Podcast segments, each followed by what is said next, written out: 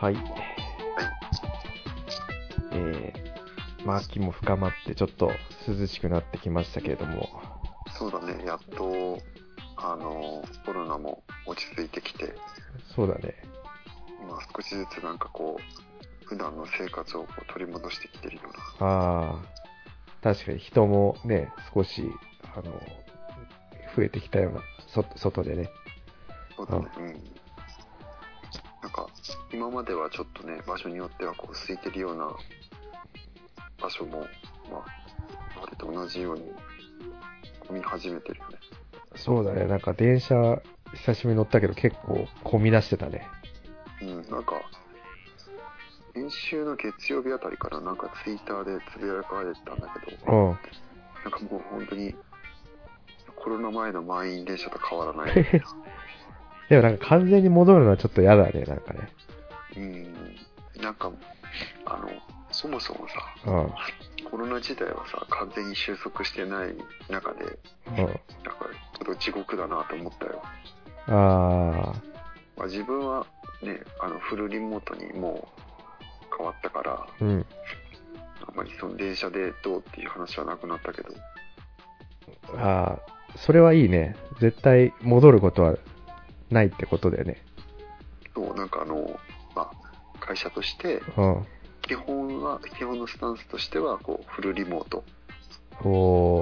で、その、物理的にどうしても、まあ、会社に行かなきゃいけない場合には、まあ、特例としてっていうような、ああ。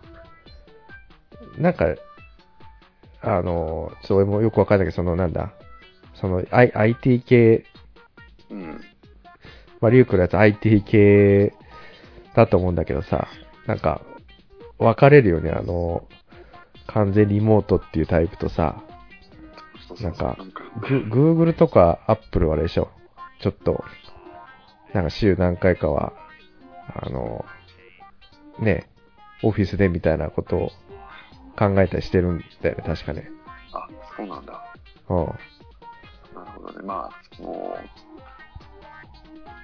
なんていうの、周りの様子を見る限りだと、うん。あの、やっぱり良し悪しかなと思ってて、うん。そのフルリモートっていうのも。ああ。やっぱり、もともとそういうのに向かない職業っていうのはやっぱり、ね、絶対あるはずだから、うん。そういうのをこう無理やりリモートにしようとすると。結構こう、デメリット多いんじゃないかなって、個人的には思うね。確かに。あの、ああ、ごめんね、なんか、い俺もなんかその、完全リモートっていうのもちょっとあれだけど、あの、全くコロナ前に戻るっていうのもさ、なんかちょっと嫌かなと思ってて、やっぱりその通勤とかさ、うん。あとね、まあ、まあこれも人によりだと思うんだけどさ、あの、会社の飲み会とかあるじゃん。あの、まあ、親しい人だとだったらいいんだけどさ、うん。若干そのね、ほんとその職場のみたいなのあるじゃない？うん。ああいうのはちょっとね、あんまりなくてもいいかなってちょっと思っちゃったりあ、なんか、するタイプなんだそれよすすごいよく分かってさ、実はその、うん。それも同じ、同意、同意するんだけど、そのうん意見ね。うん。なんかあの、無駄なそういう人付き合いっていうのが、フルリモートでなくなったなっていうのがああ。あって、うん。で、逆にその、その、うちの会社の場合って部活っていうのがあって、マジで？部活？そのリモートで自分たちがこう、うん好きなジャンル、もう何でも全然本当にいいんだけど、うん。はい例えば政治について語り合うとか、はいはいはなんかそういう、なんていうの、自分が選んで、い。うん。その、つながりたい人とだけ、あの、有意義な時間でつながれるってすごいいいなと思って。あ、それは何や？あの、仕事じゃないかもしれないけど、なんかそういうのあるんだ。そう、全然仕事とは関係なくて、その会社の人たちで、まあ、好きな人同士で、うん。そういう部活っていうのを発足して、うん。そうすると月にこう、まあ、ある金、まあ、ある程度の金額、その部活を運営していく上で必要な金額とかが、あの、もらえるんだよね。ええいいね、それね。で、それを使って、だから、本当それって使い方によっていろいろできて、うん。例えば、全然関係ない法律の勉強するために、うん。こう、例えば、なんか参考書買ったりとか、うん。するじゃん。で、そしたらその部活の中でその成果をまあ話し合って、うん。で、その自分たちの部活の報告をまあ会社にするわけよ。はいはいはいはうんで、そうするとほら、結構会社としてもさ、い。うん。あの、社員としても、えなんだろうウィンウィンな関係になるわけよ。あ、それいいね。すごいよくできてんね。なそういう、なんうんかその、本当に無駄な、あの、行きたくもない飲み会とかっていうんじゃなくて、うん。こう自分たちが、あの、将来どうありたいかっていううん。ところに直接ほら、結びついてるから。ああ。素晴らしいね。なんかね。うん。だから、うんそれこそ有意義な本当お金と時間の使い方だなってすごい、もう、ああ。あ、ちなみになんか、りゅうくんも、なんか部活に入ったりしてんの？あ、あの、自分は、うんえっと、今日ちょっと、あ、それすごいいい振りなんだけど、あ、マジで？うんそうじゃ実はね、あ、はい。あの、ごめんね、急に、あの、話題に、今回の話題にちょっと、おおいいね。ぜひはいはい。入らせていただきたいんだけど、はいとうとう、実は、自分のね、あの、まあ、今の会社に転職した、あの、一番の理由として、うん。その、何度か話してきたんだけど、まあ、この、ビットコインで使われているブロックチェーンっていう技術を使った、はい。何かこう、なんていうの、世の中に、こう、貢献できるようなものを、こう、作っていきたいっていう、おぼろげながらね、そういう、まあ、思いがあって転職したわけなんだけど、はいはいはいはい。で、それがついにその、世の中に形として、うん。こう、浸透し始めたんだね、実は。ブロックチェーンが？ブロックチェーンを使った、うん。あるその技術が世の中に少しずつ浸透していって、あの、その一つの大きな成果として、え、ちなみに、ブロックチェーンを使った技術がビットコインじゃなかったっけ？あ、ブロックチェーンを使った一番最初の、うん。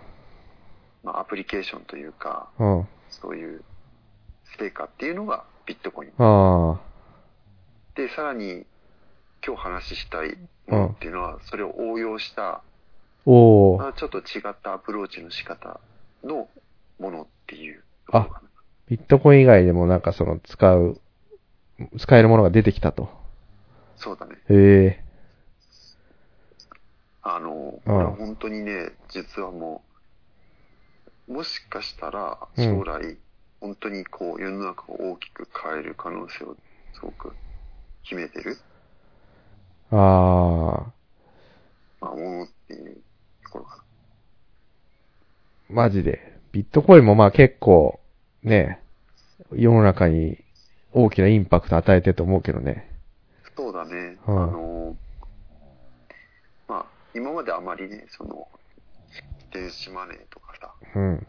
そういうデジタルデータを元にした価値の交換っていうのは、あまりそこまで親しみはなく、つい最近までうん。なかったけど、ここほんと数年でさ、うん。まあ、急速になんか普及してるなっていう実感があって、ああ。まあやっぱりなんかね、すごい爆上がりとかしたりしてるしね。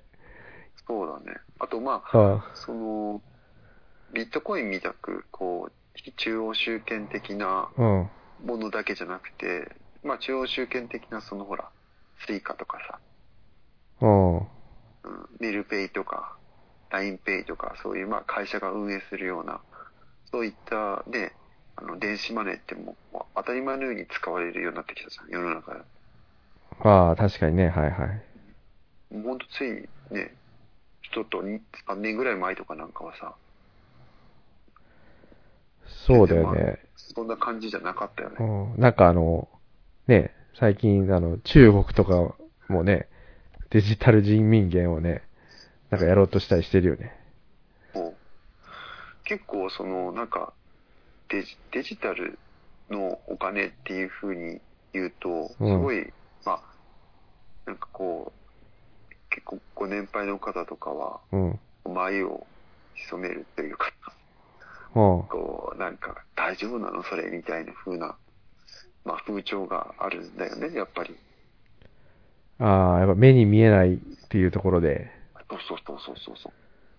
だけど、うんそれはもう何度も言うけど、もうそもそも今普及してるお金っていうのは、もうほぼね、8割9割はデジタルデータだから、もう俺も、リュウクに何度も言われたからさ、もうね、そうそうそう。わかるよ。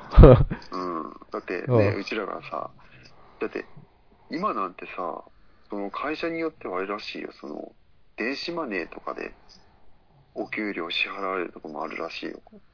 ああ、なんかビットコインがね、給料みたいなところとかも、なんかね、聞いたことあるな。うん。あの、最近話題になったんだけど、そのニューヨークの、確か市長かな、ああ、お給料はいはいはい。なんか、そのビットコインでうん。もらうっていうような話。まあ、もともとアメリカってやっぱりさ、ほら、うん。あの、すごい、ね、多種多様な人種を受け入れるような土台があるから、うん。やっぱりそういう理解っていうのも、やっぱり他のところよりも進んでるんだろうなと思って。はあ。まあ、ニューヨークってね、まあ、金融のね、街でもあるしね。最先端のね、うん。そういったその文化というか、うん。そういったものをね、受け入れる土壌みたいなのが多分あるんだね。はあ。そうだねまあ、。そんな、うん。まあ、その中で、今日ちょっとね、話をしたいのが、まあ、じゃあ具体的な話になるんだけど。つい先日、まあ、ニュースとかでもね、話題になったんだけど、うん。あの、Facebook っていう会社、マイク・ザッカーバーグうんが、あの、ね、CEO をやってるうん。Facebook っていう、まあ、会社誰でも知ってると思うんだけど、はいはい。ここが、あの、社名を変えて、ああ、はいはい。なんかメタっていう名前の、ああ、あったね。なんか、んって感じだったね。え？って思ってないんうで、ねん。な、なんじゃそりゃっていう。うん。急にどうしたみたいそうそう、急にどうしたんだっていう。な。まあ、一部のその、なんだろう、まあ、それは本当かどうかわかんないけど、まあ、一部の情報によると、うん。どうやらその Facebook っていうのは、なんか結構その、あまりね、評判が良くないらしくて、ああ、なんかあのね、不正選挙うん。に加担してるんじゃないかとかね。うん。なんかその、特定のなんかね、あの、なんていうの、と、意う見ん。をが出てくるのが誘導するとかね。そうそうそう。まあ、そういう、なんだろう、その、お名返上じゃないけど、まあ、つまり、お名返上ではないか。つまりその、視線をそらせるというかさ、なんか社、名を変え、うん。内部告発みたいなのあったよね、なんかね。そうだよね。あったね。だからまあ、そういうう、ん。ね、あまり、なんだろう、会社の印象を悪くするようなニュースが立て続けに起きたうん。んで、まあ、ちょっとそれを、ちょっと、心機一転したいっていうのもあって、なんかこう、社名を変えたんじゃないかみたいな、あそういう話もあるんだけど、あ。そまあ、それで、名前変えてなんか、意味あんのってちょっと思ったりするけどね。うん、まあだから、うんちょっとね、当てつけのようなうん感じも、まあ、そういう印象はあったけど、まあ、ただ、ね、表向きというか、その、メディア向けには、その、メタっていうのは、実はそのメタバースっていう、ああ、なんか最近ちょくちょく聞くね。うん、なんか聞くよね、メタバースって。なんだろうねはい。うん。その IT 関連の、なんだろう、雑誌とかさ、うん。あと、記事とかね、うん多分一回ぐらいは見たことあるんだけど、なんか最近ちょくちょくほんほんと見るね。うん。その言葉が。メタバースって言葉が出てくる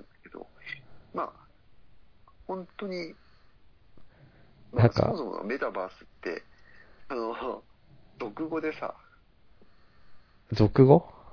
うん、あのあメタバースっていう造語？があるわけじゃなくあ、ごめん、ずあの、造語あ。うん。失礼えっ、と、造語で、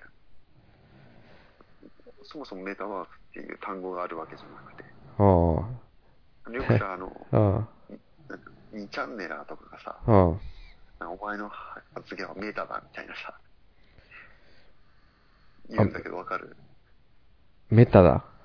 うん、メタな発言だみたいなさ。ああ、メタってなんかそのメタ、メタ認知みたいな、そういうメタ？ってこと？そうそうそう。あの、まあ、メタ自体の単語は、まあ、高次元とかって意味なんだけど、今言ったのは、要はなんかその、例えばさ、アニメーションの中でさ、うん。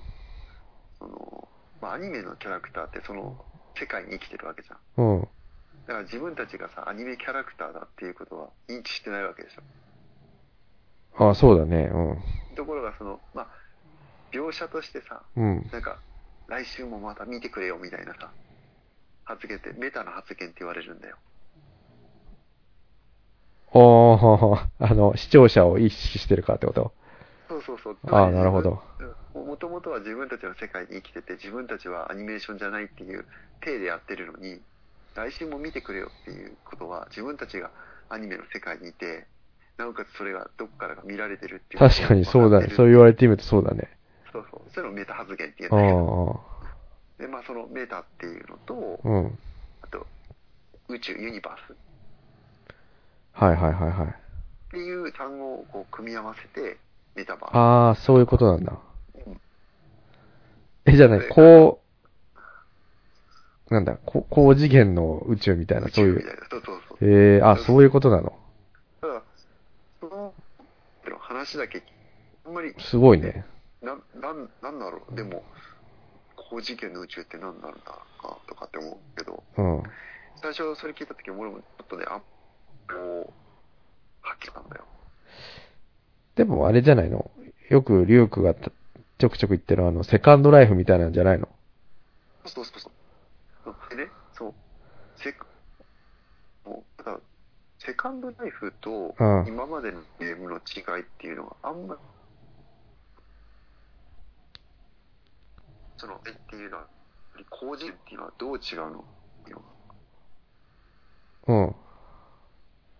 でも、論でね、はっきりしたんだけど、うん。すごいわかりやす誰でもわかるように説明すると、そのメタバーでゲームって、電源を入れるとその世界って閉じられるじゃん。うん。電源入れるとまた、がこう現れる。なんか、音声がだんだん悪くなってきてんね。大丈夫？あ、今大丈夫。大丈夫そう。でのゲームって、うん。ームの世界ってさ、ゲーム機の電源切ったら切れ、そうだね。ゲーム機の電源切ったら切れるね。うん。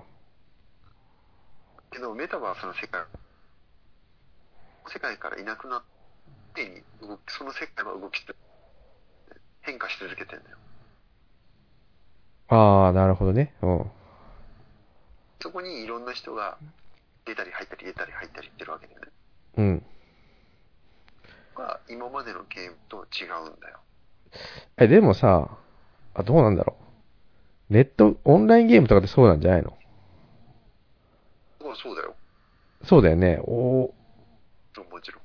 それ、世界はそのまま存続してってね、自分がそこに、うん。ただ、一つ、えっ、と、そこにもう一つ、その条件が加わる。そこが、うん。えっと、要は、自分、あの、浜岡が言ってくれたような、う自由に、なく、その、自由に活動ができる空間のことをメタバースって言うんだよ。もう、ゲーム、オンラインゲーム、オンラインゲームって、うん。こう、まあがさ、そこのさ、まあ、ゲームを作った人がさ、うん。中で、何をするべきかっていうストーリーをあってるわけじゃん。うん。けど、セカンドライフみたく結局、何もいいわけだし、何も強要しないわけだよね。ああ、なるほどね。もうなんかその、なんかストーリーとか別にあるわけじゃないと。そこが。そう。ああ。それが今までの単なるその24時間開いた空間、あ空間っていうか世界っていうだけじゃなくて、あの多次元の宇宙っていうふうに言われてるわけよもうだからもう一つ今生きてる自分たちと違う世界、うん。デジタルワールドがそこにあるっていう、そういうことなんだね、メタバースってのは。なるほどね。だから、ゲームよりももっとその自由度が、うん。結構自由度の広いゲームもあるけどね、もまあう、、ゲ、ゲームっていうくくりだとやっぱ限界はあるもんね。そうだね。うん。やっぱそう、なんか、いくらね、自由度高いって言ったって、うん。例えば自分のね、着てる服を自分で作れるとかさ、うん。あの、建物出れるとかね、うん。あと、ゲームの中でみんな集まって、なんかさっき言った、まあ、部活動をやってみたりとか、あまあ、本当だから、今の世の中と変わらない、この自分たちが生きてる。世界と変わらないことを、そのデジタルの世界でできてしまうっていう。まあ確かに今さ、あの、ね、リモートワークとか、ね、してると、なんか、それに近いよね。そうだね。う んさっきその、そうそうそうそう。うんたまたまだけどその話しててうん。思った俺はなんか、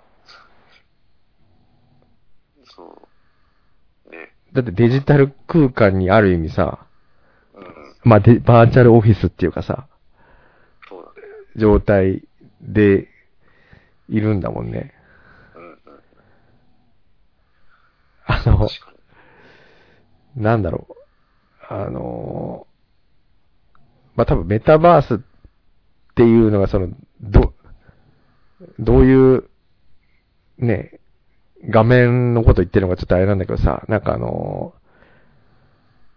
会社でさ、なんか結構そのバーチャルオフィスみたいなさ、あのやつをちょっと、試験的に、ちょっとトライしたことあるね、なんか。おーどうだった？なんかね、あのなんだろう。ほんとゲームみたいな感じで、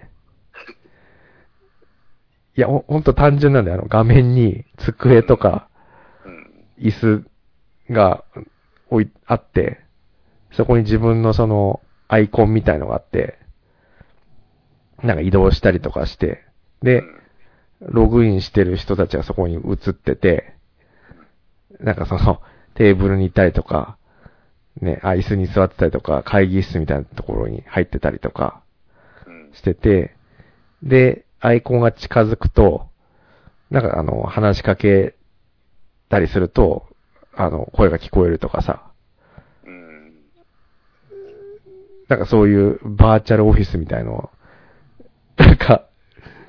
感じなのかなって感じだけど、なんか、あの、ま、ま、まだ、そう、なんかそれがメタバースって言って、言って言っていいのかわかんないけどさ、それはなんかその、あの、正直なんかほんとゲー、ほんとチャ、チャッチーゲームみたいな、あの、風にしかちょっと思わなかったね。いや、でもそうだよ、結局は。うん。うん。まあ、その、ね、あの、実際の体験したものと、うん。メタバースがイコールではないと思うけど、うん。もう多分その体験した感覚としては同じだと思うんだよ。うーん。まあほら、オンラインではい。自分のその代替というか、アバターみたいのがさ、うん。こう動いたりしてさ、好きにコミュニケーション取ったりね。まあ、ほぼほぼ同じだと思うんだけど、うまん。あ、でもほら、その、今言った世界っていうのは、うん。多分その、なんだろう、メタではないと思うんだよ。ああ、確かに。まあ、だからクローズな、こう、あの空間で、可視化しただけみたいな感じだね。あ、そうそうそうそうそうそう。うん。でもまあ、か感覚的には似て、すごく似てると思う。はいはいはいはい。うん。で、そのメタバースなんだけど、うん。まあ最近よく聞くと思うんだけど、で、そのメタバースと、まあ切っても切り離せない、まあもう一つのうん。技術というか、うん。あのワードがあって、それが今回ちょっと、したいなと思ってた、あの NFT っていうキーワードなんです。ああ、なんかそれも聞くね、最近ね。これは多分、んあの、さらにメタバースよりも多分耳にしたことはあるキーワードじゃないかな。なんか、あれでしょあの、あの、トレーディングカードとかうん、のデジタル版みたいなやつとかだっけ？そう。あ。あの、有名なところで言うと、うん。吉本興業とかが、え？吉本がやってんの？そう、トレーディングカードを、うん。あ。の、NFT で出したりとか、え、何？あの、芸人の？そう。へへ、マジで？そこら辺フットワーク軽いんだよね。すごいね、吉本って人、ちょっと前まですごいさ、全時代的なあのね、ね、ブラック体質みたいのが話題になったばっかりなのに、何もう、急に、そんな、現代に、ね、あの、ワープしたの。すごいね。あとはその、まあ、AKB とかではないんだけど、うん。うん。ある程度そのマイナーなそのアイドルグループとかが、あの、アイドルのトレーディングカードを NFT 化したりとか、ああ。まあ、ちょっとごめん。多分二人は話を、とか、なんか、いきなりさ、うん NFT トレーディングカードみたいな話し始めちゃったけど、まあ、そもそも、その、合ってんの？トレーディングカードで、それって。まあ、えっと、うん。NFT の技術を使った、おまあ、その一つの実例みたいな。あだから、あうんもちろん合ってるんだけど。で、その NFT って結構、一番最初に聞くと、あ。うん。まあ、自分自身もそうだったんだけど、なんかやっぱアレルギーを起こすんだよね。この、また難しいなんかさ、例えば、今で言うとさ、AI とかさ、あ 5, 5G とかさ、あ。DX とか。もうなんかさ、もう、あもう必ずさ、2文字か3文字ぐらいのさ、うなんん。か頭文字とか攻めてくるわけじゃん。バズワード的なやつね。うん。うんそうすると、やっぱり、ほら、一般の人からしてみると、そんなに詳しく知りたくないんだけど、でも、どういうものか知りたいっていう人とか結構多いと思うんだよね。そうだね。うん。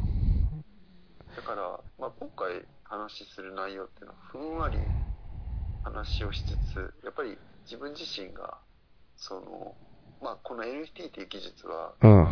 その仮想通貨と切っても切り離せないあ、そうなんだ。技術なんだよね。だから、まあ、普段は大抵その、ネットで調べたりとか、うんあ。と、まあ、YouTube 見てもらう、あの、この前ね、浜岡にもおすすめしたけど、あの、元、元っていうか今もそうか、オリエンタルラジオの、ああ、はいはい。が、その、メタバースと NFT っていう動画を、まあ、上げてるんだけど、あ、見たよ。なんか、すごい、うん、面白かったね。う。うんん。まあ、あれ、あれとか見てもらえれば、うん。その NFT が何かとか、メタバースが何かっていうのは、まあ、わかると思うんで、うん。まあ、あえてそれを今日ね、劣化版みたいのをここで話しても、まあ、面白くないから、うん。まあ、せっかくその、まあね、自分がそういった関連の仕事をしてるんで、まあ、そういう、まあ、技術者の立場から、うん。えっ、と、NFT は何かっていうのをちょっと、まあ、説明、付加的に説明できたら面白いかなと思って。ああ、いいね。すごいね。なんか、リュウクのね、なんかその、技術的な話でビットコインもそうだけどさ、だいぶちょっとね、世の中を先取りしてた感じだもんね。なんか、これも、ちょっと先取り系の一つかもしれないね。そうだね。うん。で、ただ、ほら、そうは言っても、いきなり、その、ね、急に難しい話をしても、多分、レールあー先々起こすんで、まあ、あの、一体 NFT は何かっていうのを軽く触れてから、うん。ちょっとその、ディープな話をしていけたらなと思って、おー。で、まあ、ちょっと、浜岡には復習的な話になってしまうかもしれないんだけど、はいはい。その NFT っていうのは、まあ、えっ、と、 Non-Fungible Token の、えっ、と、略で、日本語で、まあそれだけ聞いてもよくわかんないな。そう、非代替トークンっていう名前なんでね。であも、これ聞いてたけど本当に嫌になるんであ。あ、のトレーディングカードと結びつかないね、それね。あ何なんだっていう話になってくるから、うん。あの、もう、もう最初に結論言っちゃうね。うん。これ何の技術かっていうと、まあ、簡単に言うと、デジタルデータに価値をつける技術なんだよ。おー。うん。デジタルデータ。そう、デジタルデータ。で、そもそもさ、その、うん。デジタルデータって、うちらがね、うんそのインターネットやってた時代って、あの、価値ってなかったんだよ、それそれほど。ああ、コピーとかできちゃうから。そうそうそう、例えば画像に関してもさ、うん。もう簡単にキャプチャしてコピーすることもできるわけじゃん。まあ、ある意味そこがね、デジタルの強みというかね。そうそうそう。うんあの、そうインターネットがね、普及してたうん。っていうのも、まあ、あるはあるんだけど、うん。で、まあ、なんでね、その、このデジタルデータに価値をつける技術、NFT の話をそもそもね、まあ、しようかなと思ったかっていうと、うん。一番最初に触れた通り、こうやって、その自分が将来ずっとやりたいって思ってた、その、まあ、ブロックチェーンを使った発展的な技術なんだよね。あー、あ、ごめんね。リュウクは、別にビットコインを、まあ、ビットコインに興味あったかもしれないけど、ビットコインというよりはブロックチェーンの方に興味があったの、本当は。そうなんだよ。あの、切り口は、切り口というか、入り口はそのビットコイン、もちろんビットコインだったんだけど、うん。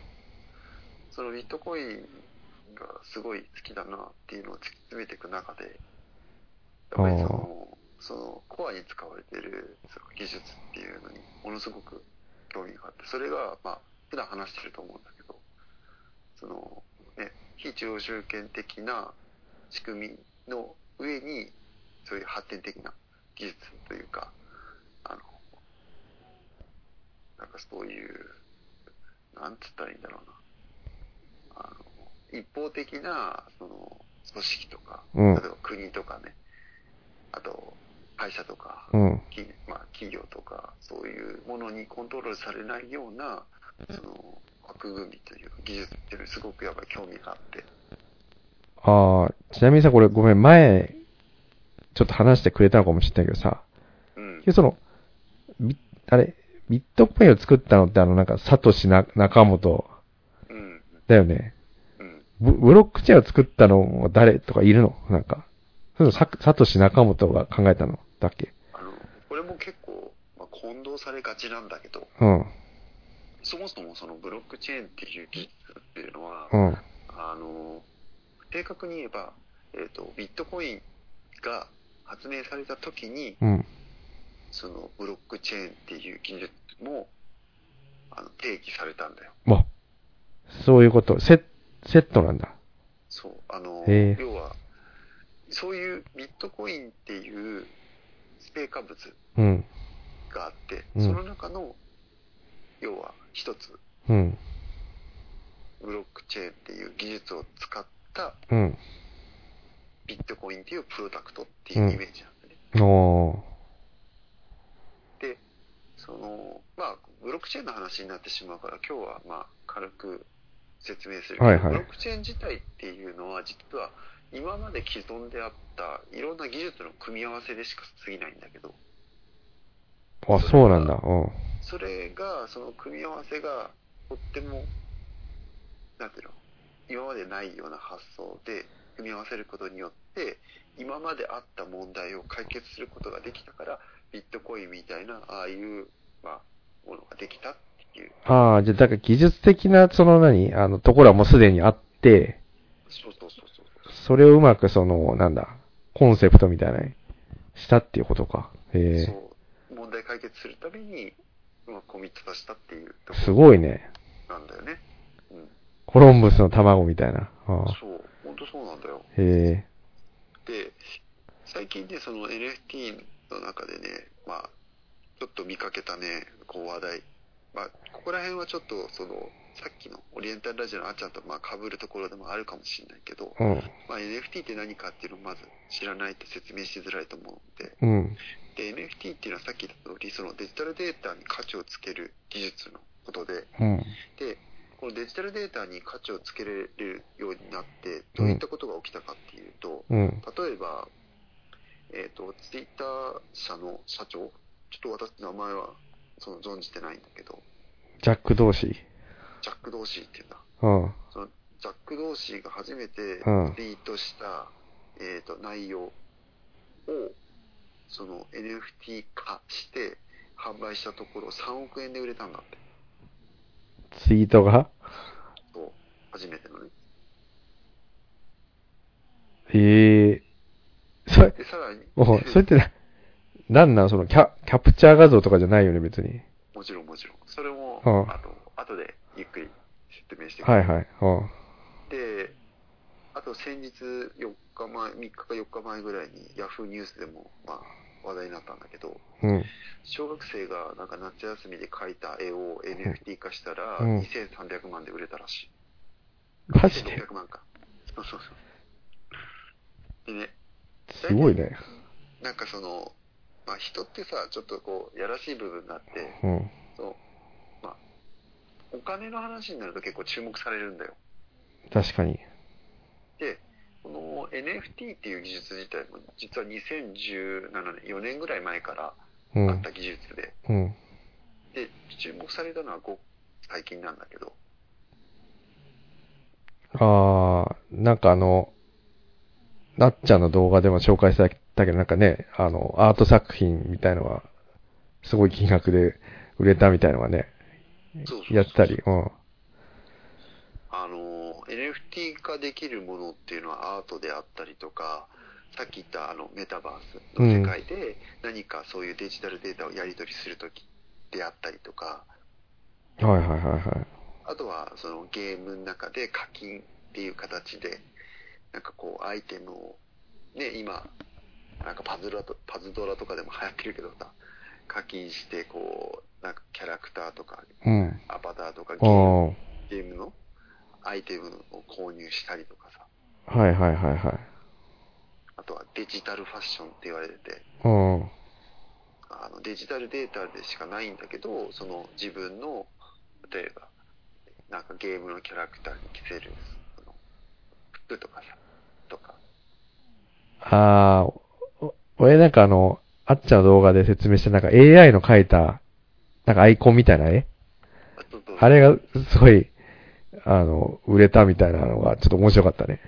うん、そう、あれ、それも機械でね、うん。機械というか、その AI の技術を使って、うん。AI にその、デザインさせて、ランダムで。ねえ、あんななんかドット絵みたいなのがね、すごい金額で買われたとかね。で、あとは、さっき言ったトレーディングカードもその中の一つで、うんそのスポーツ業界なんかは特に今、盛んでさ、うん。うん。あの有名な NBA だっけ？あのバスケットボールの、NBA? うん、うん NBA が、その、バスケット、今、実際にあるあのバスケットボールのさ、トレーディングカードってあるじゃん。うん。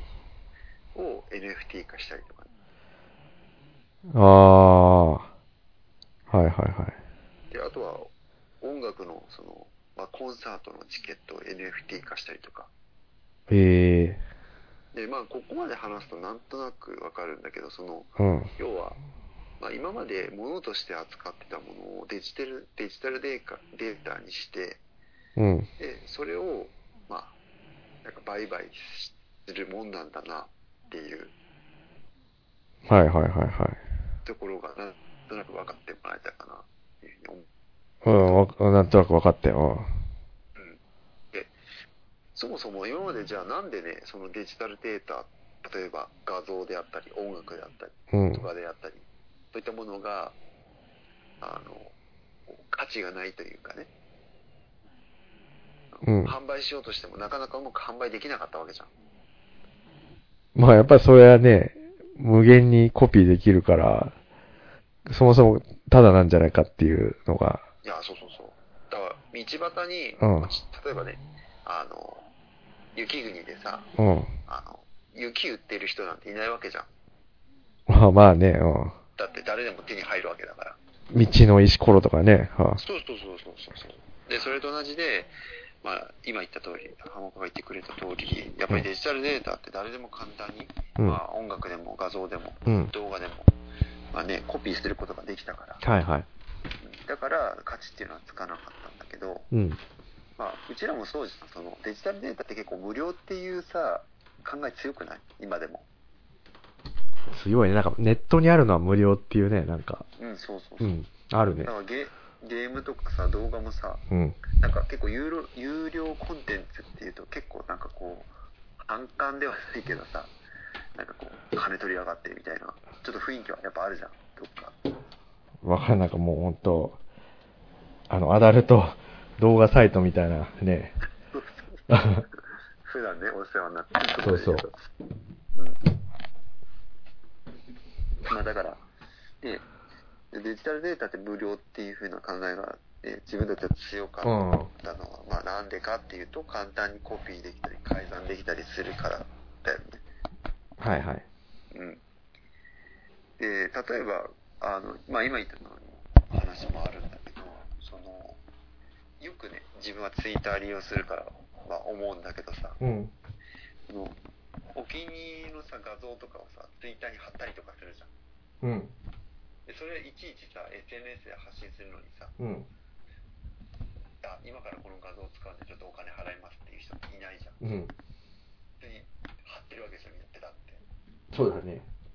で、それは、その、例えば画像で言えば、その画像の所有権を、これは私のですよっていうふうに証明する、その技術が確立されてなかったんだよね。あだから、まあもちろんね、その、コピペができない技術がなかったっていうのももちろんあるよ。あ。うん。あの、ほら、コピーペースト、あの、画像をね、勝手にキャプチャしたりとうか、ん。できないような、まあ、技術がないっていうのもあるんだけど、そもそも、その、で、画像とか音楽とか動画で、うん。なかなか商売できないっていうのは、これは私のもんですっていうふうな証明がしづらかったから、できなかったから、うん。まあ価値がないっていうふうに思われたわけなんだけど、うん。あの、まあ例え話でね、言うと、その、じゃあなんでデジタルデータのその所有権をね、うん。まあそのネットの設定で、しその証明できなかったかっていうのはなんとなくわかる。